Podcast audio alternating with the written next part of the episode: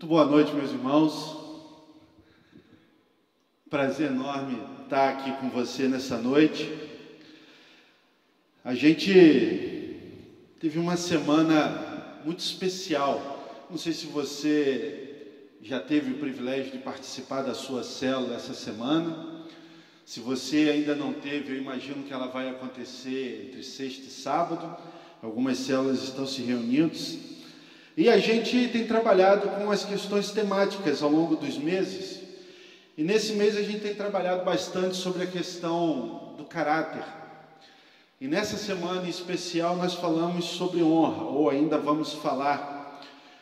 E eu senti o desejo de dar um, uma continuidade nessa questão sobre a honra. E nessa noite nós vamos ouvir um pouco sobre a recompensa da honra. Eu selecionei um texto que está lá segunda carta de João, capítulo 1, os versículos de 8 a 12. Segunda João 1, de 8 a 12. Diz assim a palavra do Senhor: Tenham cuidado para que vocês não destruam o fruto do nosso trabalho, antes sejam recompensados plenamente. Guarde isso no seu coração, recompensados plenamente. Todo aquele que não permanece no ensino de Cristo, mas vai além dele, não tem Deus.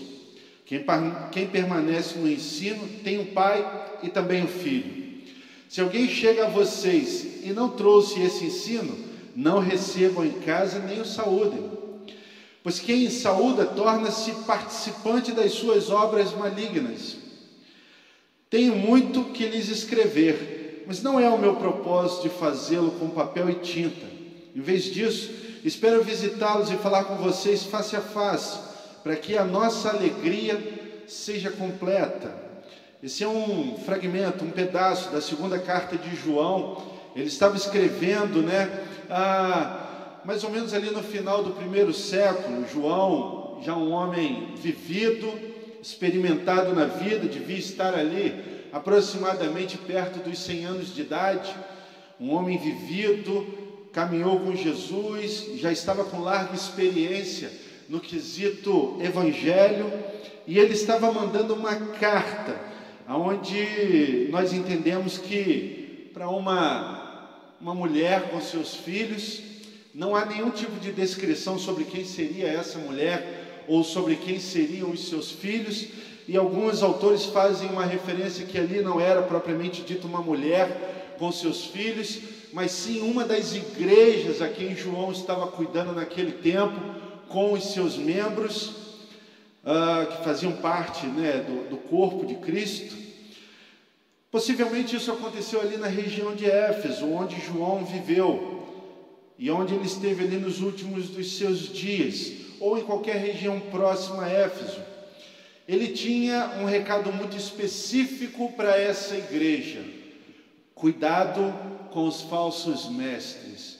Cuidado com os ensinamentos falsos. Isso não é nenhum privilégio daquele tempo. Continua acontecendo hoje, de forma ampla na nossa vida. E João estava cuidando daquela igreja, ou cuidando da pessoa responsável por aquela igreja. E os outros assuntos eram importantes, sim, mas João não estava querendo escrever demais ele estava dizendo que os outros assuntos seriam tratados face a face. Normal a gente entender o posicionamento de João, um homem já com uma idade avançada, com muita sabedoria, e quem aqui tem o privilégio de conviver com os seus idosos, sabe que o idoso ele não fala muito. O idoso fala muito com poucas palavras. Os jovens é que querem justificar, querem falar bastante, problema nenhum em falar e justificar. Mas as pessoas idosas, elas poupam as palavras, porém são abundantes no conhecimento. Há uma história carregada por trás das suas poucas palavras, mas há muito ensinamento em quem convive com os idosos e sabe exatamente do que eu estou falando. E a gente segue na nossa jornada falando sobre honra, e o estudo dessa semana, assim como todos os estudos que a gente tem vivido em célula, estão maravilhosos darão a você a oportunidade de se debruçar nessa questão da honra, de ser impactado por isso. E se você já teve o privilégio de participar da célula, você sabe exatamente do que eu estou falando. Eu tenho certeza que você saiu da sua célula impactado pela palavra que você recebeu nessa semana. E para a gente seguir nessa noite, eu gostaria de contextualizar com você o que, que é honra. E eu vou pedir para o rapaz ir colocando aí honra. O que, que é honra? É um substantivo feminino, um princípio que leva alguém a ter uma conduta proba ou né, probada, virtuosa, corajosa e que lhe permite gozar de bom conceito junto à sociedade. Ou seja, a honra é algo que produz, através das ações de uma pessoa, um conceito para ela diante da sociedade. E o que seria então honrar uma pessoa? A definição também está aí. A honra é um princípio de comportamento do ser humano que age baseado em valores bondosos, como a honestidade, a dignidade, a valentia, entre outras características que promovem a honra e que são consideradas socialmente virtuosas. Honra está intimamente ligado com a vida em sociedade. Produzir honra, honrar alguém é algo muito especial. E normalmente se honram as pessoas que produzem coisas boas, que vivem diante desses preceitos. E quando a gente avança um pouco no conceito de honra, eu fui dando uma pesquisada e o direito também se utiliza desses conceitos. E, inclusive, eles trazem duas definições sobre honra. Claro que eu não vou me aprofundar sobre isso, eu não sou advogado, mas eu vi que são termos usados pela advocacia, definindo alguns tipos de honra. São dois: ah, a honra objetiva e a honra subjetiva. A honra objetiva é o julgamento que a sociedade faz do indivíduo quando a sociedade faz um julgamento sobre você, ela usa a honra objetiva, ela analisa o indivíduo. Ou seja, quer dizer que isso está intimamente ligado à imagem da pessoa, no seu círculo social. E ela fala também sobre a honra subjetiva, como sendo o julgamento que o indivíduo faz de si mesmo. Ou seja, é algo que está intimamente ligado à autoestima do indivíduo, à sua autoestima e é utilizado no direito quando a gente fala sobre processos ah, ligados às questões de moralidade, é utilizado muito essa questão da honra subjetiva. Mas saindo um pouco desse âmbito mais técnico sobre honra, a gente começa a se debruçar naquilo que de fato importa para nós, os conceitos bíblicos, as verdades bíblicas alicerçadas que geraram inclusive esses conceitos que regem a forma de se viver em sociedade. E o que a Bíblia fala sobre honra? A Bíblia diz que o temor do Senhor ensina a sabedoria e a humildade antecede a honra. Nós lemos isso lá em Provérbios 15, versículo 33. O temor do Senhor ensina a sabedoria e a humildade antecede a honra. Sabedoria está intimamente ligada à humildade, meu irmão e minha irmã. E a humildade precede a honra. Então nós deduzimos nitidamente que Deus ah, honra os humildes. Amém? E se Deus honra os humildes, nós estamos dizendo que os bons, os justos e todos aqueles que o temem serão honrados por Deus. Em contrapartida, podemos afirmar que a desonra é totalmente o contrário disso tudo. E Deus não vai honrar aquele que desonra, aquele que é mau, aquele que não é justo, aquele que não o teme. Honra é antagônico à desonra. E se Deus honra os humildes, que procuram viver digna e honradamente, com certeza os que andam na contramão disso serão desonrados por Ele embora muitas vezes honrado por pessoas. Conceitos que são mutáveis para o homem, porém são imutáveis para Deus. Quando honramos a Deus, meus irmãos, nós estamos apenas obedecendo e restituindo a Ele a glória devida somente a Ele. Preste atenção no que eu estou dizendo. Quando honramos a Deus, nós estamos apenas obedecendo e restituindo a Ele a glória que já é dele. Porque A gente que é cristão, quando a gente faz alguma coisa boa, realmente boa, isso infla o nosso ego. E a gente enche a boca para dizer, eu fiz. E muitas vezes a gente não fala por uma questão ética e moral, mas lá por dentro o nosso ego está borbulhando quando a gente percebe que as pessoas estão elogiando algo que a gente fez.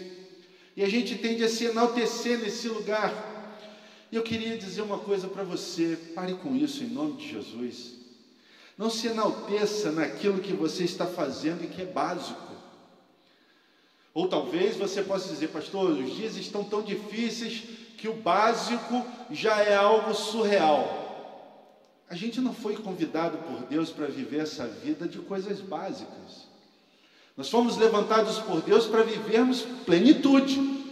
Plenitude é algo muito diferente de básico.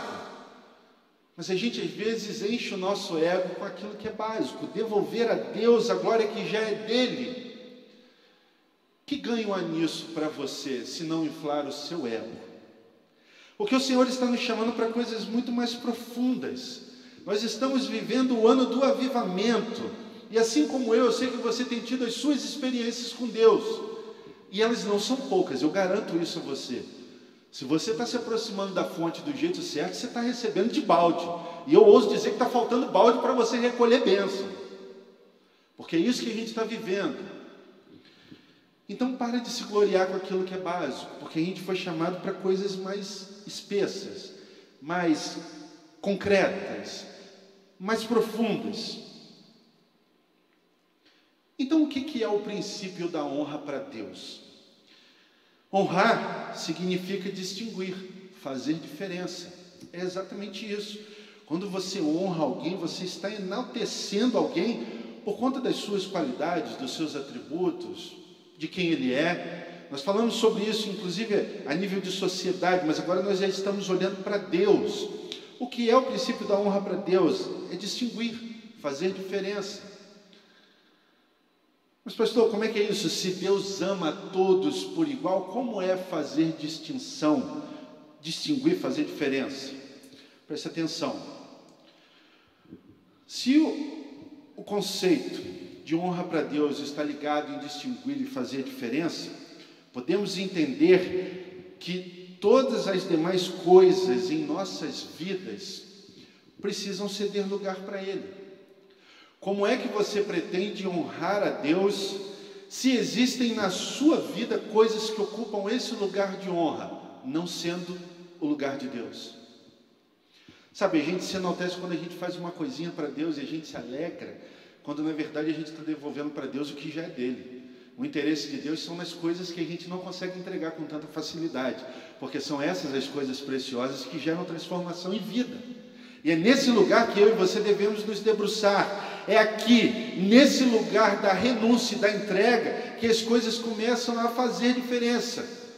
E é nesse lugar que a gente pode de fato se gloriar. Quando você entrega para Deus aquilo que é diferente do básico.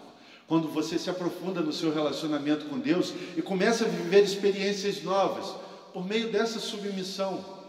E sabe, pessoas que vivem nesse lugar de entrega profunda, pessoas que experimentam essas coisas, não estão preocupadas em aparecer.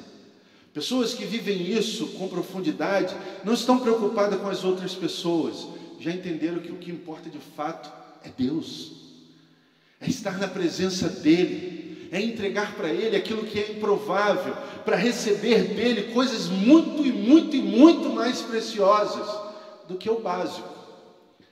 Pare de se gloriar com o que é básico, meu irmão. Você deveria ter vergonha de entregar para Deus o que já é dele e se sentir gloriado por isso. Porque o que de fato importa é aquilo que você não quer entregar. Mas quando você tem coragem de entregar, tudo começa a ter um significado diferente.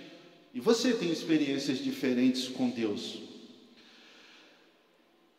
Então, qual seria de fato a recompensa da honra sobre aquilo que nós estamos conversando nessa noite? Eu quero dizer uma coisa para você. Eu falei lá no início de tudo, quando frisei uma parte do texto bíblico: recompensados plenamente. E eu quero dizer para você que a recompensa da honra tem o poder de intensificar a sua vida. E aqui a coisa começa a tomar uma roupagem diferente. A recompensa da honra é intensificar a sua vida.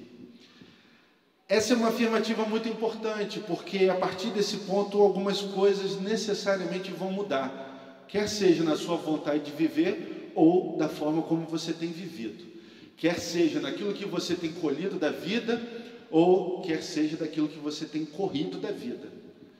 Eu não sei em que momento da sua caminhada você se encontra. Eu não sei quais são as experiências que você está tendo com Deus nesse tempo, principalmente no quesito honra a Deus.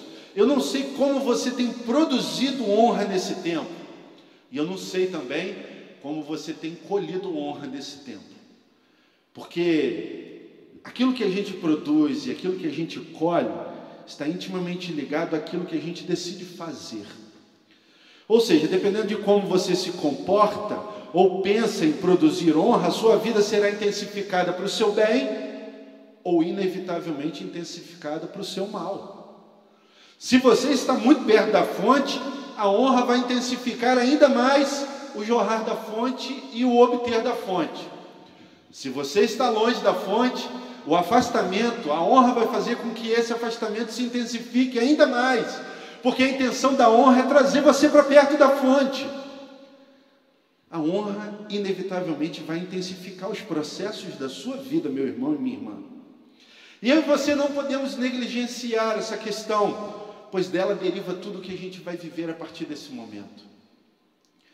Eu não sei quais eram as suas expectativas para o culto de hoje à noite, você que está aqui no presencial, não sei quais são as expectativas do seu coração para o culto de hoje à noite. Você que está nos acompanhando aí através online. Mas eu quero começar a pautar a honra para você como sendo uma lei espiritual, uma lei que rege o funcionamento de todas as coisas e que nasceu no coração do nosso Deus. Honra é uma lei espiritual. E se eu e você compreendermos corretamente esse, essa lei, essa esse movimento vital da nossa existência, nós vamos atrair de fato bênçãos para a nossa vida. Mas se nós não conseguirmos compreender esse conceito, nós vamos afastar muitas e muitas bênçãos da nossa vida. John Viver, ele escreveu no seu livro A Recompensa da Honra, e ele, nesse livro, ele entrelaça muitos ah, acontecimentos bíblicos, exemplos bíblicos, com histórias de pessoas reais e ele faz isso para demonstrar aquilo que ele chama como os três níveis de recompensa da honra. E John Bevere começa falando, né, em alguns, é, no decorrer do livro dele, ele fala sobre três níveis de recompensa da honra. E eu quero fazer uma inversão, começando pelo pior de todos. E infelizmente, alguns de nós vão se perceber nesse exato momento, neste lugar. Qual é o primeiro tipo de recompensa de honra, né? Que o John Bevere fala no livro, que eu elenquei como primeiro. É nenhuma recompensa. Ué, pastor, se é uma recompensa da honra, como é que você está falando que é nenhuma recompensa? É nenhuma recompensa. E ele diz que não existe recompensa para aqueles que tratam a Deus e a sua criação com indiferença. Ou seja, que não vive o preceito da honra, quem não observa essa lei espiritual, quem não se move por meio dessa lei espiritual, não tem recompensa por meio dela. E isso acontece com as pessoas que estão afastadas do Senhor, pessoas que ainda não se encontraram com Jesus, pessoas que vivem aquém dessa questão religiosa, ou que se envolvem com outras coisas que deturpam os conceitos originais de Deus, principalmente como honra. Não há como pensar que nós estamos falando sobre honra à luz da Bíblia, se você for conversar com um satanista, falar com ele sobre honra. A palavra é a mesma, mas o conceito e o modo de viver vai ser totalmente diferente, porque a fonte de onde jorra o entendimento de honra bíblico é um, a fonte que jorra o entendimento de, é, de honra no satanismo é outra.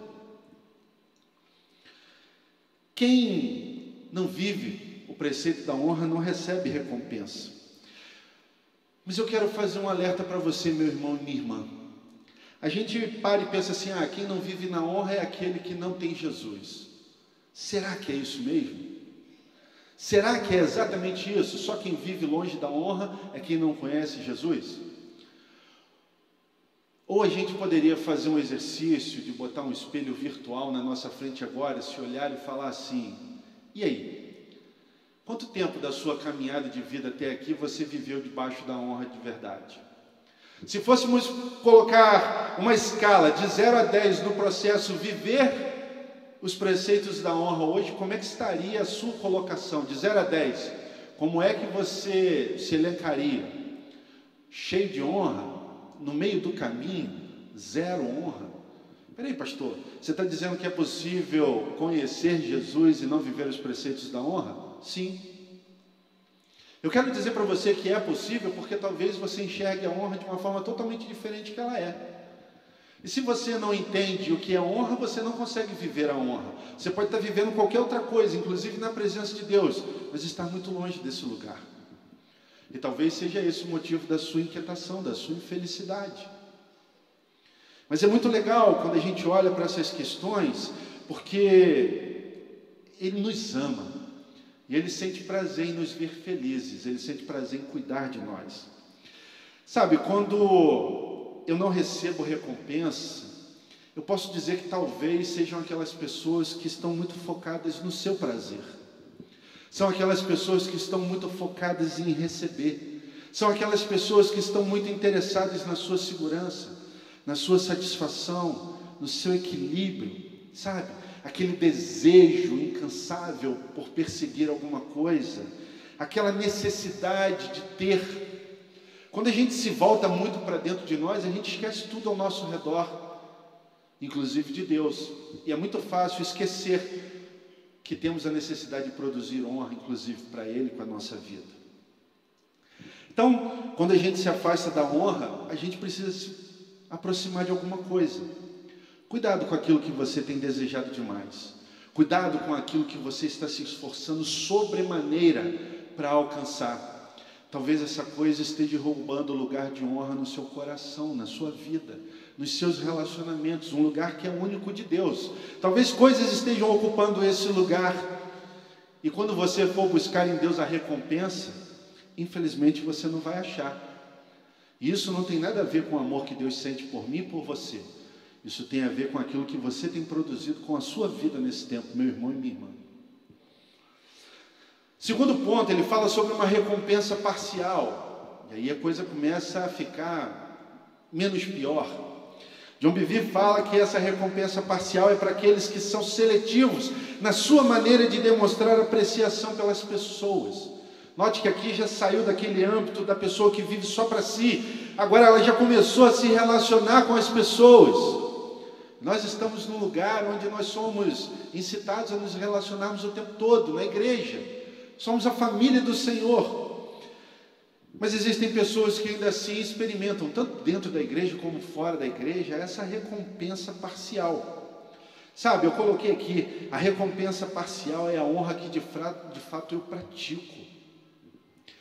E isso fala muito sobre essa questão de relacionamentos seletivos. O que, que é isso, pastor? O que, que é essa história de relacionamento seletivo? É quando eu coloco valor nos meus relacionamentos, é quando eu coloco valor nas coisas e eu busco aquilo que é agradável para mim. Note que agora não é mais uma busca desenfreada pelo prazer, e sim uma procura por aquilo que me deixa bem. Ah, fulano é legal, eu me aproximo dele. Ó, oh, fulano tem algo que me interessa, eu me aproximo dele. Ah, na casa de fulano às vezes não é legal, mas poxa, tem coisas lá que são legais. Então eu vou abrir mão e vou lá, porque, né? Ninguém é perfeito. Eu vou lá. Fulano tem umas coisas esquisitas, mas eu até me relaciono com ele. Agora fulano não, fulano é chato. Eu não quero contato com ele, porque a presença de fulano me incomoda, porque a casa de fulano não é muito legal. Ah, mas a história de vida dele ou dela não é legal. Talvez não seja muito legal eu estar próximo a ela, porque isso pode manchar a minha imagem. Relacionamentos seletivos são isso. Eles estão ligados às nossas vontades, ao que a gente se permite viver, o que a gente não se permite viver, o que é interessante, o que não é interessante está intimamente ligado às nossas capacidades. Ah, eu até ando com fulano porque me traz um certo status e eu fico bem. Agora não, tem um irmãozinho aqui, uma irmãzinha ali que ah, não quero andar com ela não, porque parece que não agrega nada. Sabe, são relacionamentos baseados em interesses, cheios de limites, pré-estabelecidos por conceitos totalmente mundanos, que não tem nada a ver com aquilo que eu e você aprendemos rotineiramente, cotidianamente na palavra de Deus. Não tem nada a ver com a forma como Deus se relaciona conosco.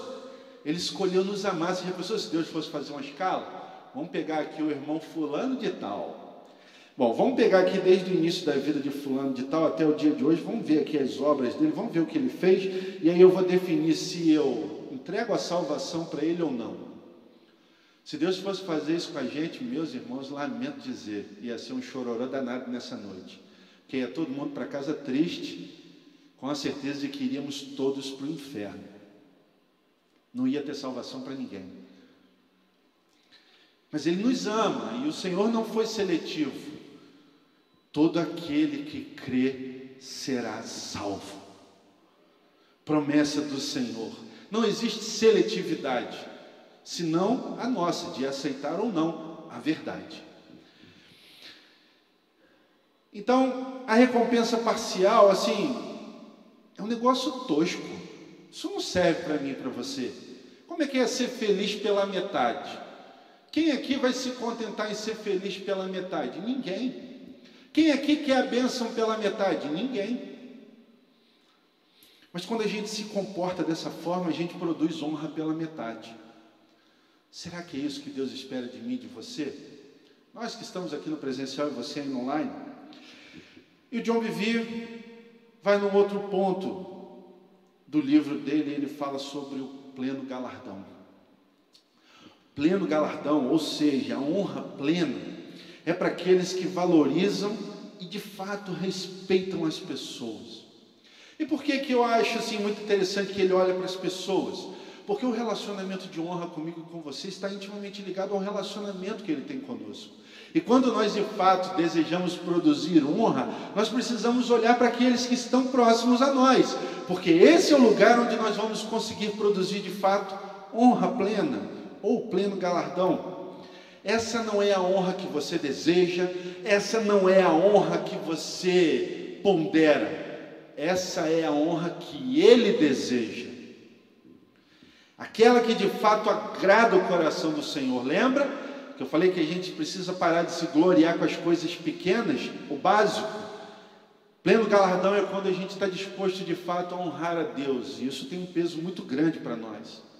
Sabe? Isso está intimamente ligado ao processo de entrega. É a honra que Deus deseja. Está ligado à renúncia, está ligado à disciplina, está ligado à fé, plenitude. E não é Pablo e nenhum outro pastor que está falando sobre plenitude, é o próprio Deus. E o escritor evidencia isso, né? Falando sobre ah, todo o processo da cultura atual em desfavorecer o ambiente de honra fazendo com que pais não valorizem filhos, filhos não respeitem pais, que a sociedade despreze as leis, gerando um caos total no movimento de vida do ser humano, desfavorecendo o cenário para que de fato possamos experimentar honra. Mas vamos deixar de lado a sociedade. O Espírito Santo nessa noite deseja falar ao seu coração, ao meu coração. Porque quando a gente amplifica demais a coisa, se torna favorável, porque a gente se esconde nas sombras da amplitude. E o Espírito Santo nessa noite trouxe um foco sobre a minha vida e sobre a sua vida para falar sobre honra. O alvo do Espírito Santo é o seu coração. Isso, tem, é, isso fala intimamente sobre aquilo que nós estamos dispostos a produzir ou não. Sabe, porque a sociedade ela é um pacote das ações dos indivíduos que estão inseridos nela. E é claro, eu não seria bobo de achar que hoje, nessa noite, nós conseguiríamos, por exemplo, mudar a sociedade campista, o modo de vida da sociedade campista. E nem esse é o interesse. Mas talvez, ao término dessa administração, nós consigamos mudar a nossa vida. E isso já é um grande começo para promovermos a, mudança no ambiente lá fora. Toda mudança começa pequena, mas ela pode se tornar grande se o pequeno de cada um de nós se unir num propósito único produzir honra para Deus. Então vamos observar, de fato, como temos vivenciado essa lei espiritual na nossa caminhada. E talvez de fato a gente possa mudar a nossa forma de interagir com isso. O que, vocês acham, meu irmão? Minha irmã, é viável ou não? Você está vivo? Amém? Um amém tímido. tímido aqui sou eu, fica tranquilo. Você está aí, eu nem consigo ver o rostinho de ninguém.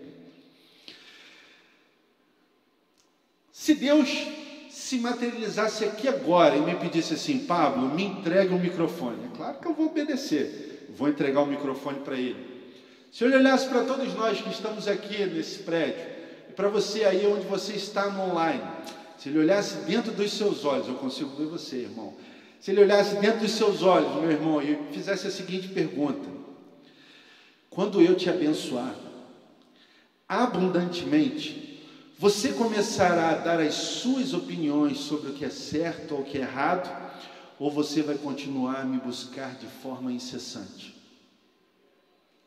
Se Deus olhasse dentro dos seus olhos e fizesse essa pergunta para você agora, quando eu te abençoar abundantemente, você vai continuar me procurando e me perguntando sobre o que fazer e o que não fazer, ou você vai assumir o controle e começar a tomar as suas próprias decisões? Parece uma pergunta simples, mas de simples ela não tem nada. Porque eu sei que na sua intimidade com Deus você está pedindo um montão de coisas a Ele. E fique tranquilo que eu não estou te recriminando, porque eu também tenho as minhas petições para papai. Eu tenho liberdade, eu sou filho dele, eu posso pedir. Mas nesse processo de pedir, de receber, de receber não de Deus, o quão você está disposto a seguir firme nesse lugar? Porque nós sabemos que existem bênçãos que não chegam para nós porque Ele sabe se elas chegarem, a gente morre. Vai ser o fim da nossa história com Ele. E Ele vai segurando a onda. É claro que Ele quer nos abençoar, mas existe um momento certo para a bênção chegar. No dia em que Deus te abençoar, meu irmão e minha irmã, no dia em que Ele entregar exatamente esse pedido que está aí, ó, tilintando na sua mente e no seu coração. Você pediu a semana inteira a Ele, ou você já está há alguns anos pedindo a Ele. No dia que Ele te entregar, você vai parar de procurar Ele, porque agora você recebeu o que de fato te interessa e vai deixar de produzir honra, ou você vai continuar perguntando a Ele: e agora o que eu faço com isso? São questões que estão intimamente ligadas à nossa forma de interagir com Deus. E sabe, quando a gente está ali conversando com Deus, é muito engraçado, porque eu ouço muitos irmãos dizerem assim para mim, pastor, como de fato eu vou saber que Deus está falando comigo? Como de fato saber que é a voz de Deus me direcionando ou me podando para não fazer alguma coisa? Sabe, quando o assunto não é tão interessante, a gente tem essa de perguntar como saber se é a voz de Deus.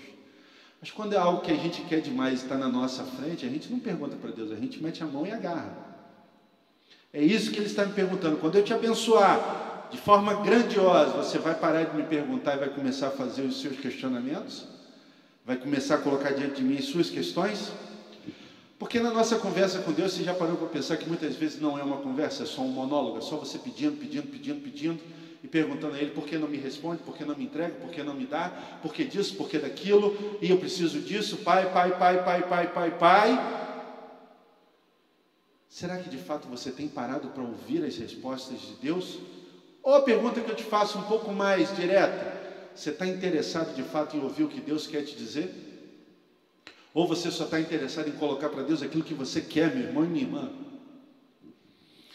Para compreendermos de fato a virtude da honra, eu e você precisamos parar de contar para Deus as nossas verdades. O Senhor não precisa ouvir as nossas verdades, meu irmão e minha irmã.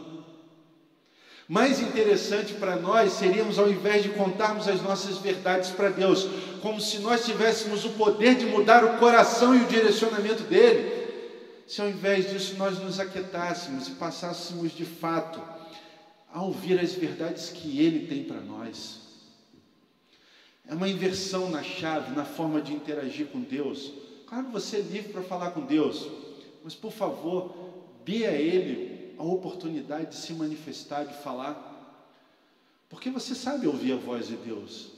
Não sei se ele fala com você no seu ouvido, com voz audível. Eu não sei se ele fala com você através de sonhos. Eu não sei se ele fala com você através da tua mãe do teu pai. Eu não sei se ele fala com você através da tua esposa ou do teu marido. Mas eu sei que você é esperto demais e sabe exatamente quando é Deus falando. Você também sabe quando é a sua carne gritando. Então pare de se comportar de forma infantil e comece de fato a assumir o controle da sua história. Nós só temos essa vida para viver. E a grande questão nessa noite é o que, que a gente está fazendo com ela. O que nós estamos produzindo de fato. Cada um de nós receberá de acordo com o que fez durante o seu curto tempo de vida aqui na terra. Ó oh, pastor, que isso? Senhor está falando sobre as obras? Não, eu quero que você pense com muito cuidado sobre o que eu acabei de te dizer. Cada um de nós receberá de acordo com o que fez durante o seu curto tempo de vida aqui na terra.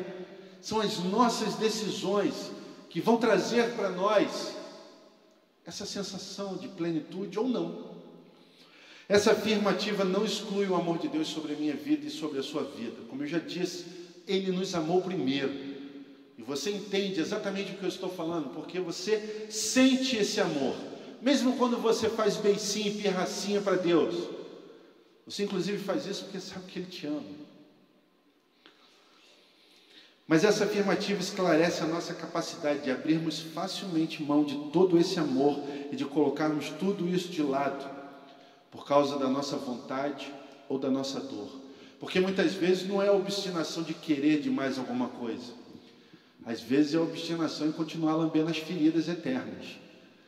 Tem gente que não quer se curar do problema porque já vive há tanto tempo com aquela dor que não quer se libertar daquilo, virou um vício cultuar a dor e não dá lugar para essa produção de honra. Fica agarrado naquele lugar de dor e não sai do lugar. Então não é só o desejo por aquilo que talvez não seja lícito.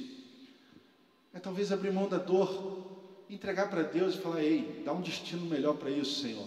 Eu quero abrir esse espaço na minha vida para receber algo novo do Teu Espírito em mim. E é plenamente possível. Ou você não acredita de fato nesse Deus a quem você serve? Ou você não está experimentando de fato o avivamento que nós já começamos a viver. Ou de fato você não tem visto isso acontecer na sua cela semana após semana com os outros irmãos que estão ali. Ou de fato você nunca teve uma experiência libertadora com Deus para saber que o que eu estou falando é real. Nós seremos recompensados ou sofreremos pelas perdas, pelo que fizermos enquanto filhos e filhas do Senhor. E dessa matemática ninguém escapa, meu irmão e minha irmã. Isso não tem a ver com medir as minhas obras ou as suas obras, não tem nada a ver com isso. Fique tranquilo. Não estou pregando aqui que você vai ser salvo pelas suas obras, embora elas importem muito, porque através delas você está produzindo ou não honra para Deus. Mas eu estou falando sobre verificar o nível de honra que você tem entregado para Deus. Não são as suas obras, mas o nível de honra que você tem entregado para Ele. Marcos 9, 23 nos diz o seguinte: tudo é possível ao que crê. Amém? Mas há uma triste realidade que assola a vida de muitos que nós conhecemos. A grande verdade é que, infelizmente, nem todos creem da forma correta. E a gente precisa entender que a limitação não está no que Deus faz, e sim na forma como nós conseguimos ou não viver as verdades bíblicas. Não tem a ver com Deus, e sim comigo e com você. E isso é muito legal, porque, inclusive, se você quiser passar o resto da sua vida lambendo as feridas, é uma escolha sua que ele vai respeitar. Mas ele está ali do seu lado, dizendo: Olha, eu não desisti de você, não. Sai desse lugar, porque eu tenho muito mais para você. Larga a mão dessa ferida, deixa curar esse negócio para você viver a próxima etapa. Ai, pastor, tem aquele relacionamento que me frustrou, que me machucou, e eu decidi nunca mais me relacionar com ninguém. Sai disso, isso é prisão do diabo. Vai viver sua vida em nome de Jesus, vai ser feliz. Vai construir algo de valor para você e para as pessoas que estão ao seu redor. Vai produzir algo genuíno, lindo para Deus. Tudo é possível ao que crê. Mas infelizmente muitas pessoas decidiram deixar de acreditar. Não faça isso com Deus. É um desperdício de poder gigantesco. Poder esse que poderia estar sendo usado para transformar a sua vida e a vida de muitas pessoas ao seu redor. João estava falando para aquela igreja sobre os falsos mestres, os falsos ensinadores. Isso era uma preocupação de João para que aquela igreja não se perdesse no propósito dela. Eles trabalharam muito para estabelecer o evangelho na vida daquelas pessoas, para apresentar Jesus.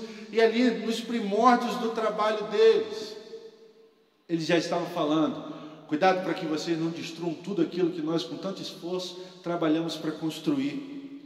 Se João estivesse aqui agora, ele diria a mesma coisa para todos nós: cuidado, meus irmãos para que vocês não destruam todo o trabalho árduo das mãos de muitos homens e mulheres que entregaram as suas vidas para que o Evangelho tocasse em você, para que você fosse capaz de produzir plena honra para Deus e ser feliz com o trabalho das suas mãos.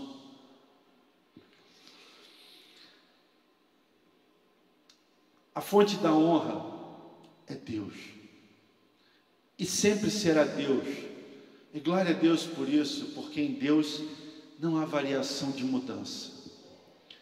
Porque se Deus decidisse mudar, nós estaríamos ferrados. Se Deus decidisse mudar, a gente estava lascado. Não ia sobrar ninguém. Mas porque Ele se mantém firme, fiel, imutável, e com todos os seus atributos à minha disposição e à sua disposição, eu quero dizer para você que ainda há esperança. Ainda há esperança para mim, ainda há esperança para você. Eu não sei quais são os desafios que você traz na sua bagagem. Você que está aí online, não sei onde você está, não sei como está o seu coração, você que está aqui, mas eu sei de uma coisa: é real o amor de Deus. Ainda há esperança para mim e para você. E glória a Deus, porque a fonte da honra e do amor nunca vai mudar, mas necessariamente talvez eu e você precisemos mudar a forma de tocar na fonte, a forma de usufruir de tudo isso que está lá em Deus. Nós precisamos e devemos modificar a nossa caminhada. E eu sei que talvez você já tenha vivido coisas maravilhosas, tá? Não estou dizendo que você é um zero à esquerda, não. Eu só estou dizendo que talvez existam formas de viver ainda melhor de ser mais feliz, de ser mais grato, de conseguir a recompensa plena da honra para você e para aqueles que estão ao seu redor. O ministério de louvor pode subir. A verdadeira honra é o fluir de um coração que teme a Deus, meus irmãos. É nesse lugar que brota a genuína honra. Mas Deus não está interessado no seu discurso bonito. Deus está interessado no seu coração e nas suas ações verdadeiras. Não aquelas ações seletivas, aquelas ações que te botam bem na foto, inclusive aquelas que você sabe que para fazer para Deus você vai sair mal na foto. É nesse lugar que você vai ser gloriado. Talvez não por aqueles com quem você praticou a verdade, mas com certeza no coração da fonte será. E é esse o lugar que importa para mim e para você.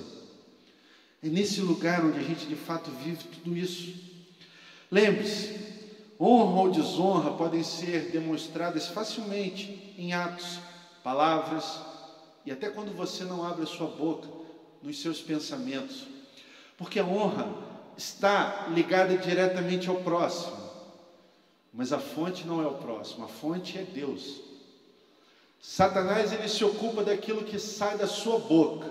E muitas vezes ele te aprisiona por aquilo que você fala. Mas Deus sabe de tudo que está aqui no seu pensamento. Você nem precisa abrir a boca. Ele já sabe de todas as coisas. Se ele te entregasse a tão sonhada bênção hoje, você pararia de fazer as perguntas a ele, tomaria suas próprias decisões? Talvez seja isso que teve conduzindo você até aqui. Talvez seja esse o motivo da sua inquietação.